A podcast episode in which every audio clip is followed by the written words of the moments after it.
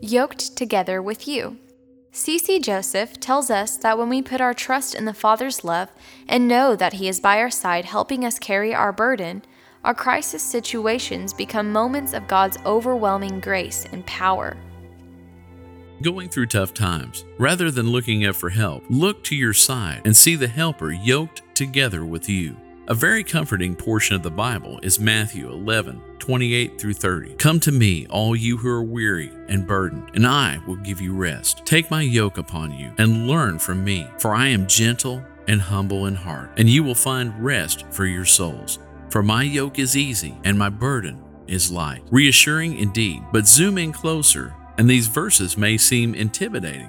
Instead of asking those who are weary and heavy burdened to lay down their burdens, the good Lord seems to be adding tonnage by asking us to take up his yoke? Is he actually offering to help? Great teachers of old tell us our Lord is actually offering to be yoked with us if we would only hitch on. Rather than leave us to slog through life alone, Jesus is offering to pull alongside us, like two oxen plowing a field together. In difficult times, it is natural to look up and ask the Lord for help. But maybe we have to realize that Jesus is not merely up there to bless us, but he is actually beside us, yoked with us. Perhaps a sideward glance would reveal Jesus alongside us, his calm, reassuring look telling us, Fear not, my child, I am with you. One night, when my eldest daughter was five, we were enjoying a fireworks display in our area. The sound of crackers, punctuated with the burst of colored sparks, enthralled her little heart. All was well until the loud blast of the long string of crackers rattled her, and she started crying. I bent over impulsively and grabbed her in my arms. A few seconds later, her crying stopped, even though the noise and commotion around her continued. What changed was the assurance that she was safe in her father's arms. I believe that's the assurance God is inviting us to. Learning to be in our Father's arms. Not that things will become easier or better, but that being in the Father's arms guarantees that all is well and nothing will happen without the Father knowing. He knows what is best for me. We see those who followed Jesus were scared, anxious, and worried about what was happening around them and the uncertainties of the future. But when strengthened by the Holy Spirit,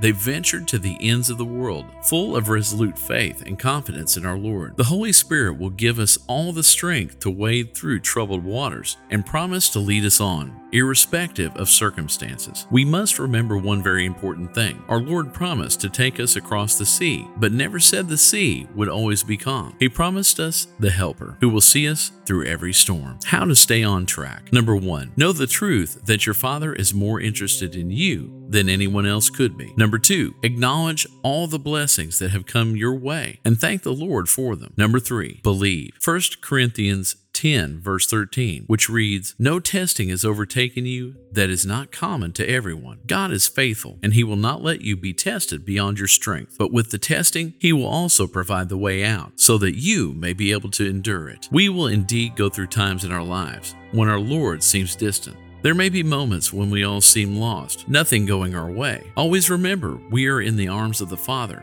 yoked with Jesus and comforted by the Holy Spirit. One of the toughest moments in my life was when my youngest daughter was around 15 months old and fighting for her life. Doctors had given up hope. As a last resort, they considered cutting her jugular vein to administer medications. It was tough for me to come to terms with what was ahead of us.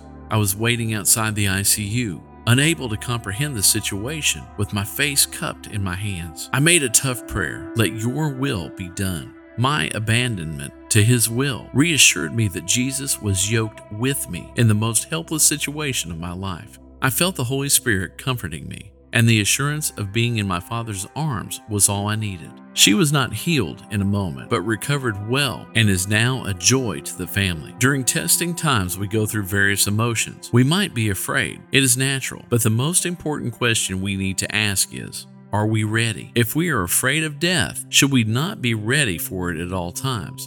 If we are afraid of hardships, inconveniences, or pain, should we not be ready to pick up the cross at all times? If we are afraid for our loved ones, should we not be ready to surrender them into His hands at all times? If we are afraid of uncertainties, should we not be ready to praise Him even when a storm rages round our boat? If we are afraid of losing everything, should we not be ready to accept that we have nothing and we are nothing and that everything is a gift? Remember, Never lose hope. The message of Jesus is that of hope and peace that passes all understanding. Colossians 1 verse 27 says, Christ in you, the hope of glory. And Philippians 4 verse 7, and the peace of God, which passes all understanding, will guard your hearts and your minds in Christ Jesus. CC Joseph is Director, Fourth Wave Foundation, and former International Coordinator of Jesus Youth.